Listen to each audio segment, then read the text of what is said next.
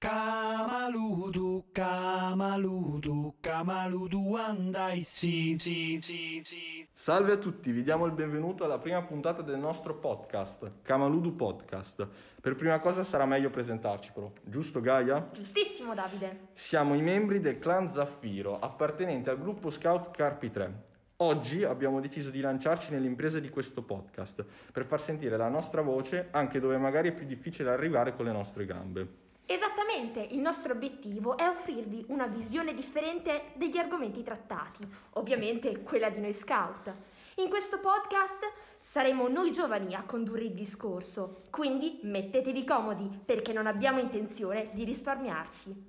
Ovviamente non saremo soli a parlare, come ogni podcast che si rispetti avremo in studio ospiti differenti che esprimeranno la loro posizione. Nelle varie puntate ci piacerebbe esplora- esplorare tematiche attuali che riguardano tutti da vicino, in modo da non rendere questo podcast fino a se stesso, ma un'occasione da cogliere per avere uno scorcio sulla nostra società e sulla nostra comunità.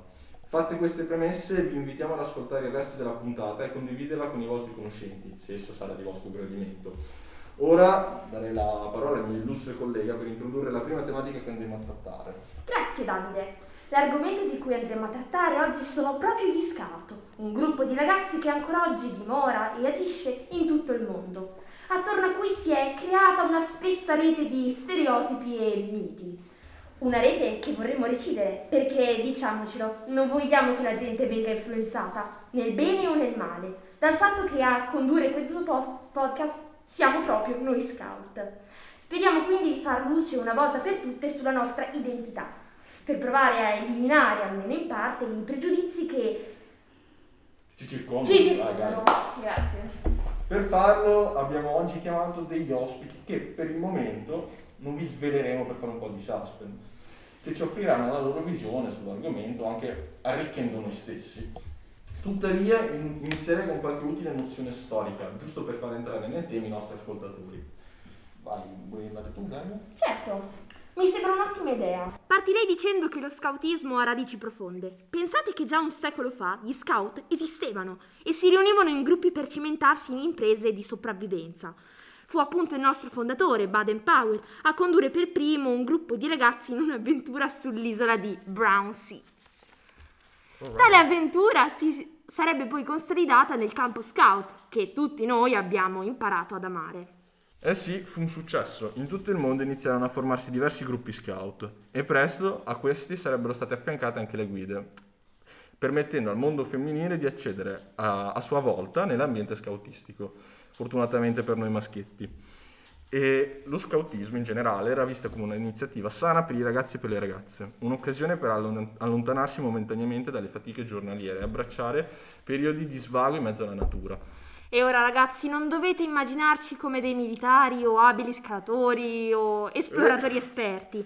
Alla fine oggigiorno più che mai siamo semplici ragazzi che si riuniscono in un gruppo per divertirci innanzitutto, acquistare competenze e infine diventare responsabili e diffondere ciò che abbiamo imparato tra noi amici. Non veniamo addestrati, state tranquilli. Le attività in cui veniamo coinvolti non hanno particolari requisiti, fortunatamente, che non- tranne forse per la voglia di mettersi in gioco, che è l'unico requisito che ogni scout deve avere, giusto Gaia? Giustissimo Davide. Su questo punto torneremo più tardi comunque, per, per rendervi sicuri, per, per essere sicuri di avervi convinti.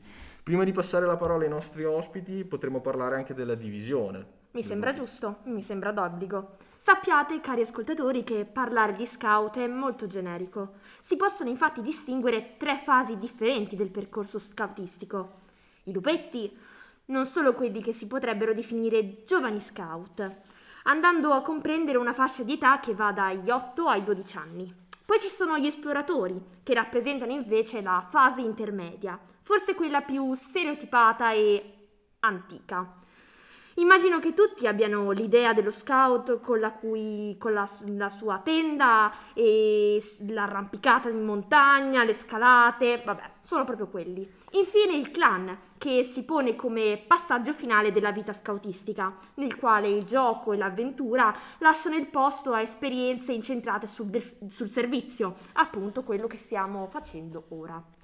Questo per quanto riguarda i ragazzi, perché comunque sappiamo che potrebbe successivamente si può prendere la decisione di diventare educatori. Sì, ma questo stessi. è un altro percorso eh, al di fuori del- dell'essere scout, vero, esploratore. Questa divisione d'età infatti non è sempre stata chiara a tutti, ma è molto importante perché altrimenti ci sarebbero comunque delle grandi difficoltà per el- elaborare attività eh, che siano apprezzate da tutti, perché un lupettino non lo vedrei bene a fare attività del clan oppure il contrario.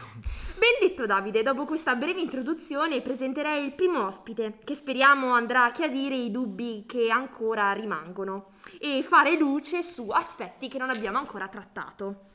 Presentati pure.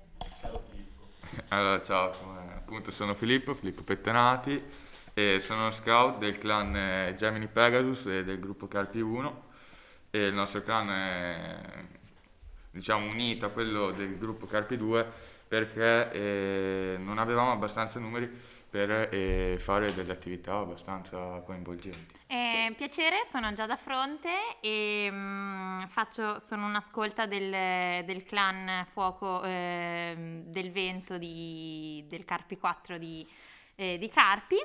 E mm, io sono una, una scout che ha iniziato il suo percorso molto tardi, ovvero al quinto anno di reparto e quindi sono entrata da poco in questo ambiente, però comunque mi sono già ambientata perché credo sia ormai il quarto anno e, mm, e quindi niente, vi parlerò della mia esperienza. Molto bene, grazie per aver accettato questa nostra proposta e inizierei con una domanda un po' di riscaldamento, cioè non vogliamo subito mettervi a disagio, almeno. Filippo, chi, vorrebbe, chi vuole iniziare? Filippo? Va bene, dai. Potresti parlarci di, di cosa ti spinge a frequentare gli scout in modo così, ass- cioè in modo così frequente?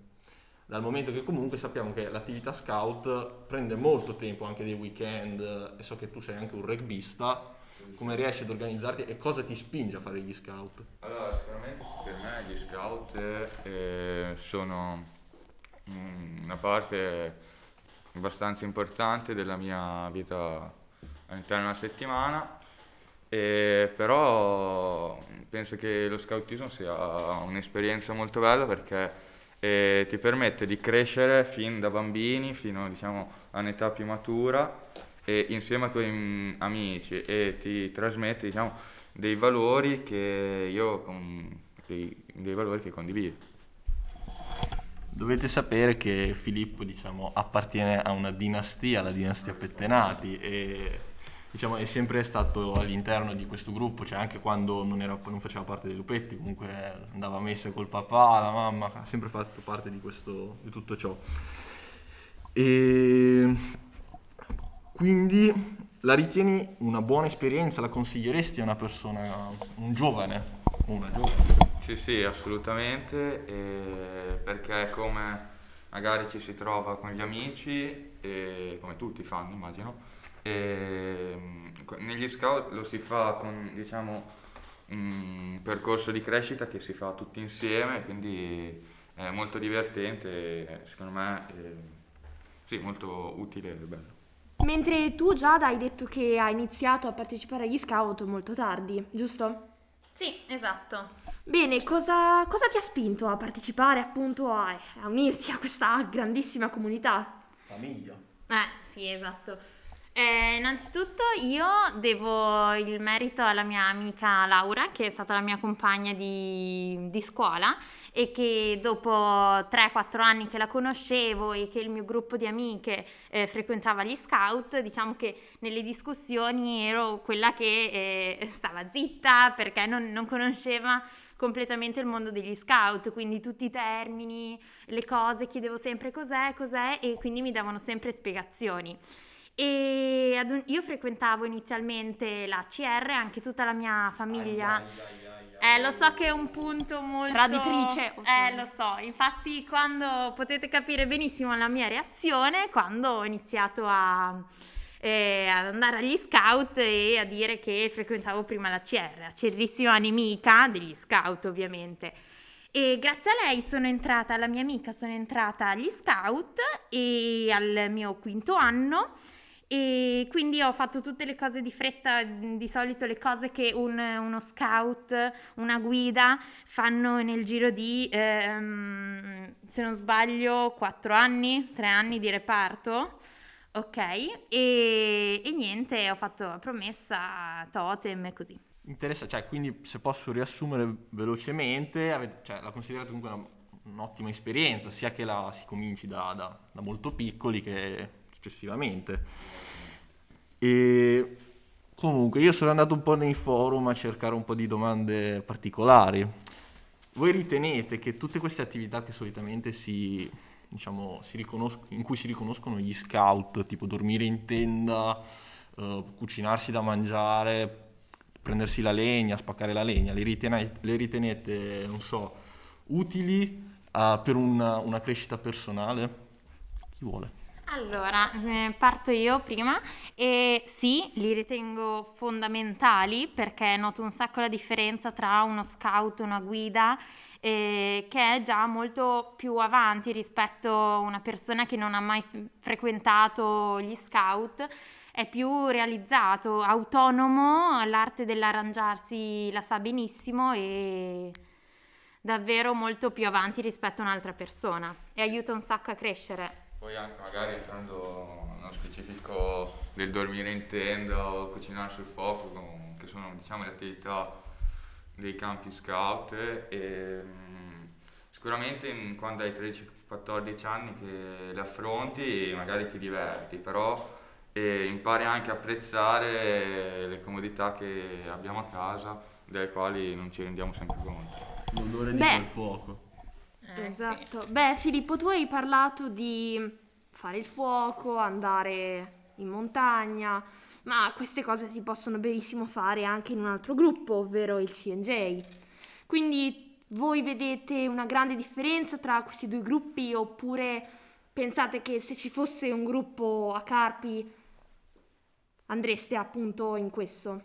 Allora, da quel che so, ehm, il CNJ è sca- cioè un gruppo scout eh, che prevede una religione ma non è uguale per tutti i suoi membri, nel senso che eh, all'interno dello stesso gruppo si può trovare un ragazzo eh, cristiano, un ragazzo musulmano e fanno le stesse attività. Io sono cristiano e quindi cattolico e quindi frequento la GESCI perché a parte essere eh, più vicino a casa mia e appunto mi ci ritrovo. Perché dovete sapere che comunque nell'idea originale di Baden-Powell, cioè Baden-Powell era, era inglese, era protestante, cioè non, non era per forza prevista la, la religione, la professione cattolica, cioè l'importante era avere una fede o comunque anche una religione che si crea magari nel- nello stesso fare scout, quindi vivere insieme, così così. E appunto abbiamo introdotto il tema della fede, della religione e diciamo, ci sono sempre molti stereotipi riguardo alla religione, ad esempio, non so, giocando, facendo sport, il tuo allenatore quando non andavi alla partita ti diceva state sempre a pregare o domande del genere. Cosa ne pensate di- del cammino di fede che stiamo compiendo all'interno di questo nostro gruppo scout? Allora, un attimo. Cosa ne penso del cammino di fede che stiamo compiendo agli scout? Il percorso che abbiamo fatto è, ok, c'è, c'è una differenza, noi potevamo fare il CNJ o fare, o Mm. fare la GESCI. Ora abbiamo deciso che noi stiamo facendo un percorso che ha il percorso politico, il percorso di Sì. fede e servizio. Quindi la parte della religione è una parte Sì. molto importante. Eh, come, come la sentite questa, questa parte? Beh, allora, il percorso di fede agli scout, eh, sì, è fondamentale ovviamente. E inoltre con le attività molto pratiche e manuali possono aiutare le persone che casomai sono entrate agli scout ma non credendo, eh, credendoci così tanto a entrare, a immergersi pienamente nel, nel percorso de- di fede e grazie appunto alle attività. Ma credi appunto quindi che ci sia prima un passaggio dalle attività alla fede e quindi la fede venga dalle attività e dal gruppo che ti circonda? Oppure la fede deve essere un primo passaggio in cui io sono cristiano e quindi posso fare lo scout. A questo se vuole facciamo rispondere a Filippo se la Giada è d'accordo. Sì, sì, va bene, ovviamente. Allora, io penso che le attività che lo scautismo propone riguardo la fede, eh, se eh, qualcuno diciamo, è già credente, parte con diciamo, già delle basi, eh, le attività rafforzino la fede e ti, ti aiutano. Eh, mentre se parti eh, diciamo da zero, eh, queste ti danno degli stimoli affinché tu possa iniz- diciamo, eh, iniziare il tuo percorso anche relativamente più tardi. Allora, abbiamo parlato della religione, adesso vi introduco un altro tema. Prima ho citato Baden Powell e comunque ho citato un po' la storia. Nel corso della storia molto spesso la figura dello, stau- dello scout è stata associata al militare, cioè attualmente penso che forse lo scout più famoso del mondo, Bear Grylls, sia il super corpo speciale della, della regina. E se volete parlarci secondo voi di qualcosa che è rimasto magari dell'idea militare e qualcosa di cui, eh, da cui ci siamo completamente distaccati invece. Ad esempio, non so, comunque al mattino quando ci si sveglia lo scout deve andare all'alzabandiera, cioè deve andare in chiamata. Quindi cioè, secondo me alcune cose sono rimaste. Tu cosa ne pensi Giada? Sì, certamente ci sono dei simboli che sono rimasti da- dall'inizio, e, mm, come appunto l'alzabandiera, oppure anche potrebbe esserci qualcos'altro. Come ad esempio il richiamo col fischietto oppure la Sì. divisa. È giusta chiamarla così, divisa? Allora, anche noi all'interno del gruppo, diciamo, anche noi scout, spesso ci sbagliamo chiamando la divisa. In realtà, eh, diciamo, la teoria di- dice che va chiamato uniforme perché il suo compito fondamentale è quello di uniformare, appunto, ehm, tutte- tutti i membri di- della comunità, in modo che ehm, vengano considerati tutti pari tra di loro, anche magari con diven- diverse ehm, categorie sociali. E un altro ehm, aspetto importante dell'uniforme appunto è che è un riconoscimento. Se tu per strada vedi un ragazzo eh, con un fazzolettone a collo mm, e tutta l'uniforme, sai che eh, diciamo questo ragazzo ehm, cioè, sicuramente non ti risponde male se gli chiedi una mano. Ah, poi adesso mi è venuto in mente sicuramente il, ehm, il saluto che al servizio militare portandosi la mano alla, alla fronte e invece agli scout è il saluto, significato bellissimo perché il mignolo rappresenta il- l'ultimo arrivato, quindi il novizio all'interno della squadriglia e il pollice che eh, sta sopra al, al mignolo è il capo, quindi eh, che protegge tutti i componenti della, della squadriglia e gli altri tre che rimangono sono appunto gli altri gli, gli squadriglieri, ecco. Poi eh, un altro elemento che potrebbe ricollegarsi all'ambito militare sicuramente è, il, ehm, è l'urlo che si fa in chiamata mm, eh, insieme alle altre squadriglie e mm, davanti a tutti, ecco. Per riconoscersi. Esatto, molto originale e bello. Dai, tipo un vostro urlo, c'è, te lo ricordi qualche urlo del, del reparto? Allora, eh, dato che ho fatto solo un anno di reparto, il nostro urlo era scritto in una lingua stranissima, quindi era- io ero nella squadra dei leoni, eh, guarda, direi delle cavolate assurde se provassi a ricordarmelo. Filippo? E adesso io non mi ricordo bene quelli della mia squadriglia, però mi ricordo che le antilopi, che erano diciamo le nostre principali avversarie, avevano un urlo molto bello in una lingua simile africana ed era così: Se ne cantebu continua le kumba. Giuro che ho capito tutto. e Filippo, so che cioè, mi è piaciuta questa tua spiegazione delle divise, però cioè, sono d'accordo con te che sia un motivo di riconoscimento. Però non ti appare la divisa scout, o anzi l'uniforme, scusa, non ti appare un po' come, diciamo, ormai obsoleta, nel senso che secondo me i materiali ormai, cioè il pantaloncino, parliamo del pantaloncino che a me che ho sempre odiato, perché quando ci sono meno 10 gradi, meno 5 gradi, devo andare in pantaloncino d'attività. E non mi dire che posso mettere i jeans, perché se no, cioè, hai mai visto uno scout con i jeans?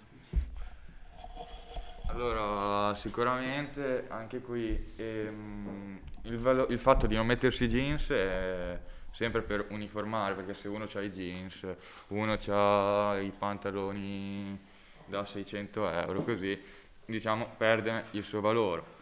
E posso capire che eh, possa essere scomodo d'inverno andare in giro in pantaloncini corti, però diciamo eh, ha un valore storico anche la divisa e l'uniforme. E, eh, detto, anche noi ci sbagliamo. E sì, è un valore, una tradizione che si porta avanti eh, da sempre, però non penso che sia tutto questo problema.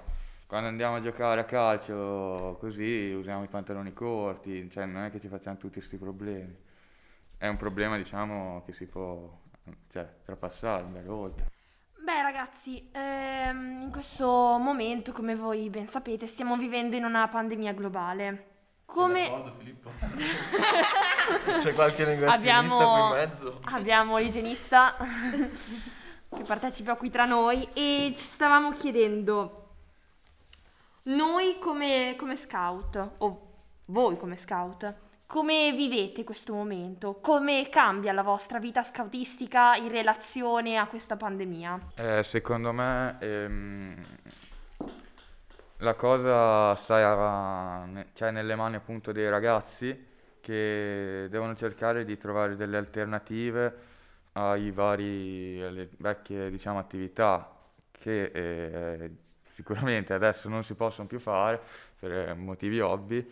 E quindi anche noi ci siamo trovati per esempio ieri per trovare un, ehm, un- una- delle varianti alle nostre attività e perché sì, farle tramite computer una o due volte è bello, però dopo un po' ci si stanca, quindi stiamo cercando di, di- nuove modalità. Visto che comunque ormai da, è da un anno che stiamo vive- con- convivendo col Covid, secondo te eh, l'essere scout è stato limitato oppure ci ha aperto, come- cioè questa DAD, comunque queste attività che sono nuove per certi versi, hanno limitato la vera vita scout, ovvero la vita nella natura, il contatto, che, anche il contatto fisico, comunque dormire in tenda con un gruppo, eh, cioè non è che sia proprio di secondo piano nella- nell'esperienza scoutistica. Secondo te come la vedi questa? Cioè la vedi una- un- un'esperienza di sca- da scout limitata o comunque sempre a- da vivere appieno che può dare queste esperienze di vita che ricorderai per tutta la vita? Adesso rispondo io, poi magari passo la parola anche alla Giada. E, mm, allora, sicuramente, come tutto nella nostra vita, è stato un po' stravolto e limitato, però l'essere scout, diciamo, si vive nella quotidianità e quindi ehm, per certi aspetti ehm, non è stato affatto limitato, anzi abbiamo avuto possibilità eh, di viverlo in maniera diversa, ma pur sempre eh, diciamo, consona ai nostri valori. Quindi diciamo sì e no. Beh, diciamo che abbiamo affrontato alti e bassi. Eh, ci sono stati periodi in cui eh, si era molto negativi, si pensava di mollare tutto, però comunque l'essere scout consiste anche sul fatto di non demoralizzarsi, andare sempre avanti, come ho detto prima, l'arte dell'arrangiarsi, quindi trovare nuove attività, nuovi eh, metodi per eh, coinvolgere tutti, per fare attività è- consiste in questo e quindi uno scout affronta anche questo periodo un po' così. Eh, vi ringrazio di questa vostra considerazione. Adesso vorremmo fare un po' un giochino. Sa- come vi ho detto prima, sono amanti dei, dei forum, non di forum, dei forum. E con queste risposte di sette anni fa. Adesso vi leggo un po' di domande, un po' di criticità che alcune persone hanno individuato nel mondo scoutistico. Allora, è vero che gli scout vendono i biscotti? Allora, eh, parto io. Biscotti, sinceramente, nella, mm, nella mia vita scout non ne ho mai venduti, ma ho venduto chili e chili di cioccolatini nel periodo di Pasqua per poter finanziarci le nostre, ovviamente, route, che siamo riusciti a pagarci il biglietto per andare fino a Reggio Calabria facendo uno scambio con un altro clan. Quindi vendere cose, sì, biscotti io sinceramente no, poi non, non lo so. E appunto come diceva la Giada, è un aspetto fondamentale è il finanziarsi autonomamente, quindi diciamo i biscotti sono la modalità eh, diciamo, più facile eh, che alla portata di tutti per eh, diciamo, ehm, fare qualche soldo in modo tale da um, potersi autofinanziare, però ci sono anche um, varie modalità diverse. Altra domanda ragazzi, ehm, il vostro essere scout incide sulla vostra vita? Cioè, per esempio, noi scout veniamo visti come le persone che aiutano sempre gli altri, che per esempio aiutano le vecchiette ad attraversare la, sca- la strada. A Pioli. Eh, avete mai fatto qualcosa del genere? Dai Filippo. Allora, Aiutare Sì, io a... passo i- le domeniche pomeriggio a far attraversare le donne, le vecchiette. le donne no, però... Eh, anche le donne, lo sappiamo che hai un certo fascino.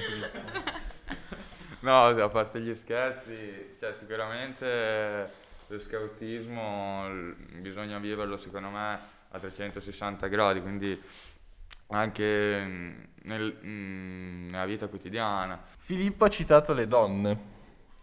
Giada, il tuo essere scout ha attratto qualche bel maschione, non so. Beh, eh, sì e no. Eh, Sì, e vari. ok, sì. Diciamo che io ho incontrato il, eh, il mio attuale ragazzo agli scout, quindi non proprio agli scout, ma dopo abbiamo scoperto di essere agli scout insieme, quindi sì. Quindi possiamo dire che gli scout aiutano molto a socializzare, no? Sì, sì, certamente conosco molte, molte coppie che sono nate agli scout appunto perché si passa molto tempo insieme, eh, grazie ai campi si riesce a conoscere appieno gli altri. Ehm, poi, cosa fondamentale, senza l'uso del, del cellulare, mi ricordo una s- intera settimana eh, senza sapere nulla di casa, nulla delle proprie amiche, così e aiuta moltissimo a conoscere effettivamente le persone che ti circondano senza avere un, un dispositivo e quindi conoscere per davvero. Quindi sì. Sì, infatti, cioè, anch'io comunque ho sempre trovato molto importante vivere ad esempio l'esperienza del campo scout privi da ogni dispositivo, così veramente a contatto con la natura ma soprattutto con se stessi. E visto che ormai il tempo stringe, vi devo fare un'ultima domanda. Ho, ho escluso molte domande perché diciamo si potevano evitare. L'ultima domanda che mi interessava chiedervi era una persona disabile può fare gli scout? Cioè, dal momento che gli scout comunque sono sempre stati visti come esploratori, cammin- cioè gente che sopravvive, un disabile nella foresta, cosa fa? Allora, Davi, ehm, sicuramente lo scautismo è mm, molto inclusivo verso le persone con disabilità. Per esempio, io conosco un ragazzo che era cieco, fa gli scout eh, in San Bernardino e con l'aiuto, diciamo, di- degli altri scout che sono con lui, lui riusciva a fare tutte le attività al 100%, con magari qualche variante con qualcuno che lo seguisse un po' più da vicino, ma eh, era sempre sul pezzo in tutto. Sì, esatto, Mm, non credo sia uno, uno sforzo così enorme pensare a un'altra variante o un metodo per includerlo, basta solo modificare un- di poco l'attività, ecco. Bene, direi che con questo è veramente tutto. Da scout possiamo solo sperare di essere stati esaustivi. Questa era la prima puntata, ragazzi, che dovrebbe avervi dato un minimo un'idea di cosa dovrete aspettarvi per il futuro. Quindi Ringrazierei diciamo, veramente i nostri due ospiti che sono stati molto esaustivi e diciamo, molto disponibili, ma soprattutto ringrazio la, la mia compagna di avventure.